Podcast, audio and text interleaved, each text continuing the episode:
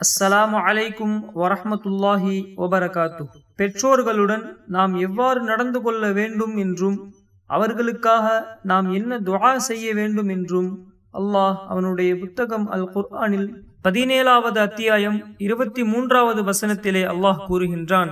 பெற்றோர்களுக்கு நீங்கள் உதவி செய்யுங்கள் என்றும் அவர்களை சீ என்ற வார்த்தையை கூறி கூட அவர்களை திட்டுவிடாதீர்கள் என்றும் அவர்களிடத்தில் நாம் பேசும் பொழுது கண்ணியமான சொற்களை உபயோகித்துக் கொள்ளுங்கள் என்றும் அல்லாஹ் கூறுகின்றான். மேலும் அவர்களிடத்தில் பணிவோடும் பாசத்தோடும் நடந்து கொள்ளுங்கள் என்றும் அல்லாஹ் கூறுகின்றான். அவர்களுக்காக நாம் எவ்வாறு துவா செய்ய வேண்டும் என்பதை கூட அல்லாஹ் அடுத்த வசனத்திலே கூறுகின்றான். ரப்பிர் ஹம்ஹுமா கமா ரொப்பயானி சொகைரா.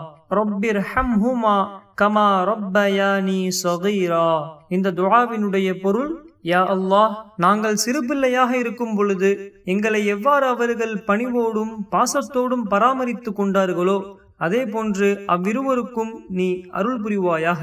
பெற்றோர்களுக்கு கண்குளிர்ச்சியான பிள்ளைகளாக அல்லாஹ் நம்மை ஆக்கி அருள் புரிவானாக.